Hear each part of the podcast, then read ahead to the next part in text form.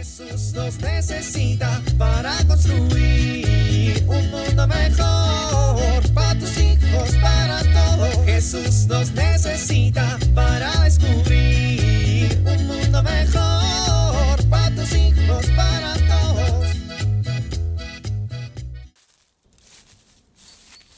Llegué a la cima de este cerro. Hace mucho que no hacía algo así. Desde aquí todo se ve más claro. Me parece que ya no hay tiempo de dudar.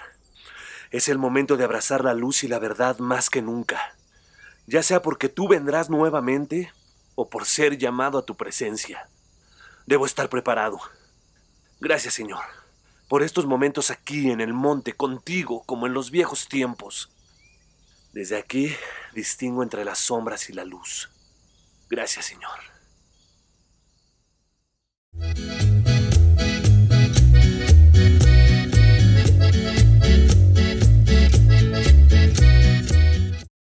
Susana, ¿ya estás lista? No. Óyeme, niña, no me contestes así. ¿Cómo quieres que te conteste? Con educación, chamaca, que soy tu madre. No, madre, todavía no estoy lista. ¿Y ahora qué te pasa? ¿Estás enojada o qué? Ay, mamá, tú y tus preguntas. Claro que estoy enojada. Uy, ¿todavía de que vamos a comprar las cosas para tu primera comunión? Pues sí, pero mi primera comunión va a ser en línea por esto del COVID. Pues no podemos hacer nada, mijita. Están prohibidas las reuniones. Y a este paso se nos van a juntar tus 15 y tu primera comunión. Ay, ma, deberíamos esperar otro ratito. Mija, llevamos un año posponiéndolo. Ya, sí, sin fiestas, y no más nosotros. Pero tómalo por el lado amable. El tío chino consiguió que pasemos el video de la misa en el Face. Ay, ma, en lugar de abrazos de felicitación me van a dar likes, ¿o qué? Pues sí. No es igual. Por lo menos deberíamos invitar a mis primas. ¿A cuál de las 14, mijita? Si le decimos a las hijas de tu tía Pascuala, uy, no me la acabo con tu tía Romina. Bueno, ¿y cómo le vamos a hacer con los regalos? Uy, pues se me hace que te vas a quedar sin regalos, mija. Mm.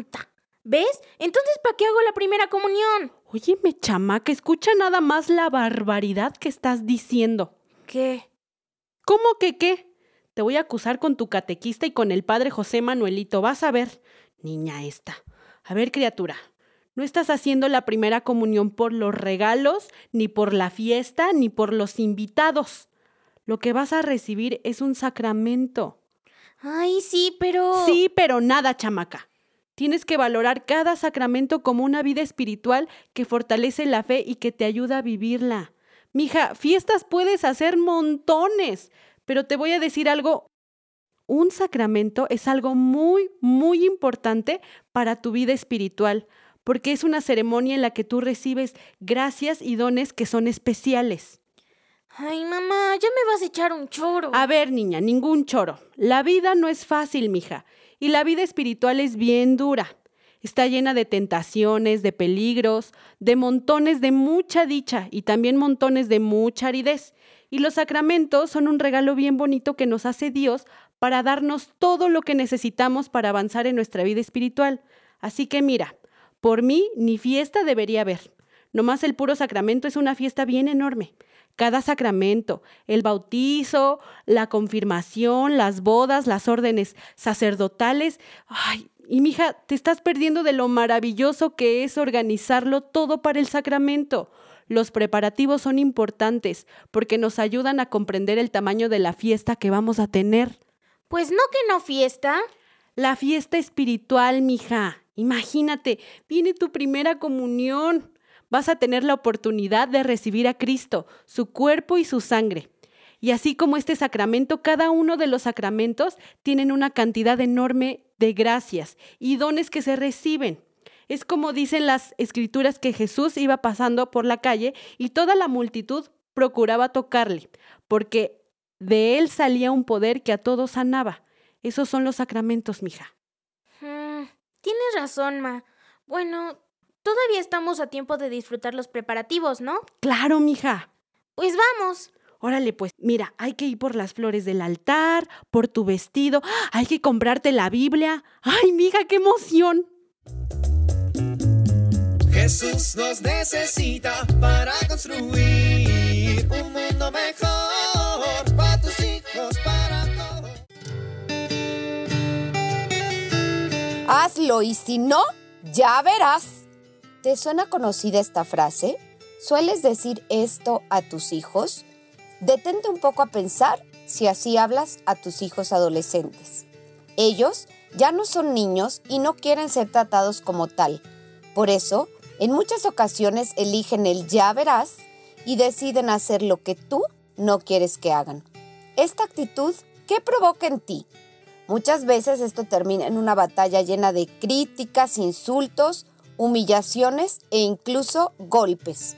En medio de esta batalla, los hijos se sienten rechazados y poco amados. Las explosiones y el maltrato físico de parte de los padres nunca generan cosas positivas en los hijos y no es la manera de obtener de ellos buenas actitudes y comportamientos adecuados. Es muy importante que como padres dominemos nuestro enojo antes de intentar poner límites o corregir a los adolescentes. Esto tendrá mejores resultados y lograremos corregir de fondo las malas conductas. Soy Pilar Velasco.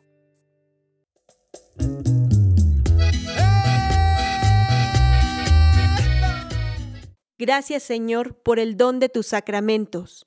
Permítenos vivir fieles a tu alianza de amor. Amén.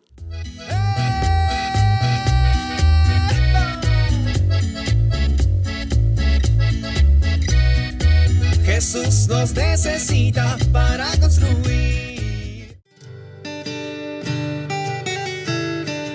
Vivir en familia. Procuremos organizarnos como familia para recordar los momentos más importantes en torno a los sacramentos, bautismos, confirmaciones, bodas, etc. Hagamos oración y agradezcamos por aquellos sacramentos que cada uno ha recibido.